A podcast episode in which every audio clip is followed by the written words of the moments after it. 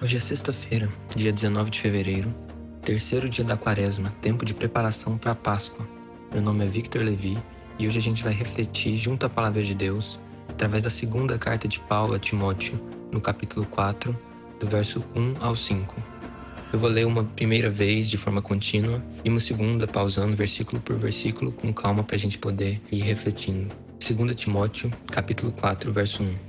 Eu lhe digo solenemente, na presença de Deus e de Cristo Jesus, que um dia julgará os vivos e os mortos quando vier para estabelecer seu reino.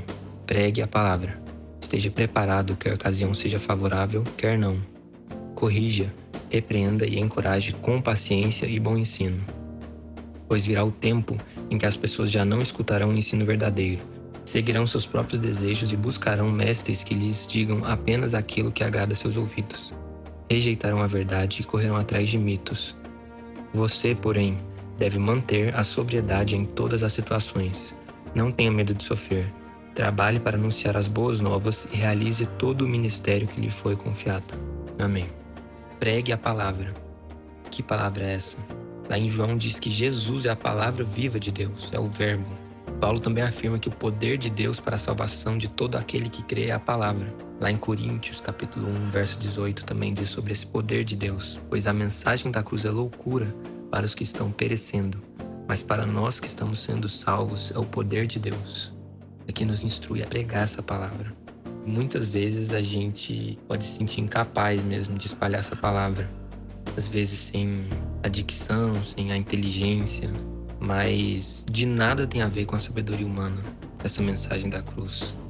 Nessa mesma carta a Coríntios, um verso anterior ao que eu acabei de citar, diz: Isso é Paulo dizendo, pois Cristo não me enviou para batizar, mas para pegar o evangelho, não porém com palavras de sabedoria humana, para que a cruz de Cristo não seja esvaziada.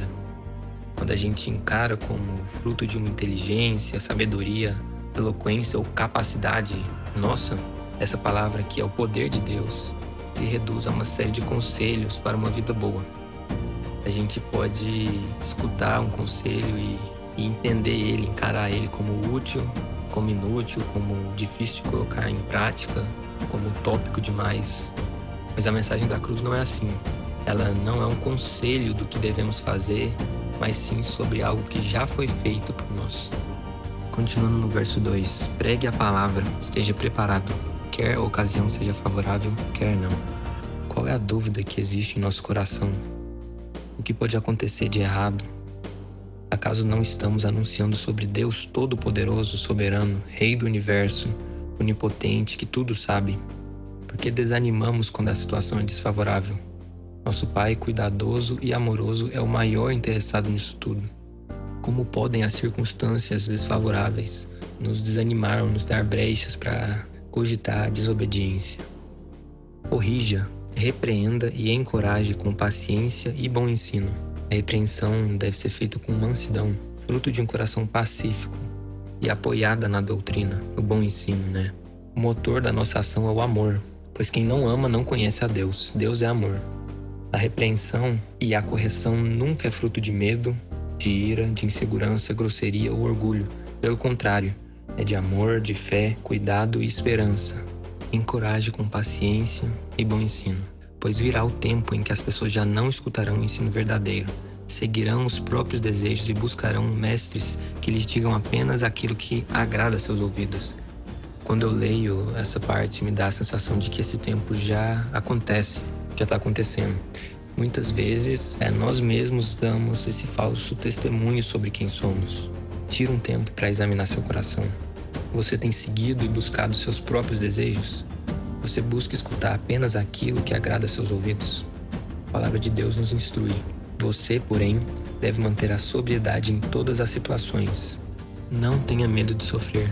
Cristo sofreu o inimaginável na cruz, mas agora temos a oportunidade de partilhar, de dividir, de participar com Ele em seu sofrimento, da mesma forma que participaremos com o próprio Cristo em sua glória. Meu desafio de oração para nós é que possamos pedir ao Pai por compaixão àqueles que ainda sobrevivem às suas vidas sem significado, sem Cristo.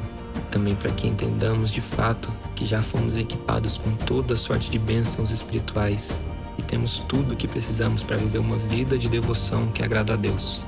Que a gente não menospreze o que Cristo fez na cruz, mas que a gente viva de forma condizente com a ressurreição que tivemos em Cristo, ensinando, encorajando, orando, sofrendo, amando, de fato realizando mesmo todo o ministério que nos foi confiado. Que você possa deixar o Espírito Santo de Cristo te guiar hoje mesmo, que você possa estar atento e sensível em nome de Cristo Jesus. Vamos orar.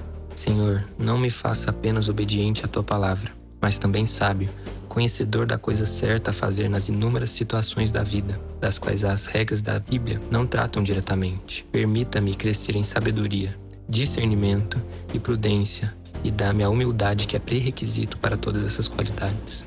Amém.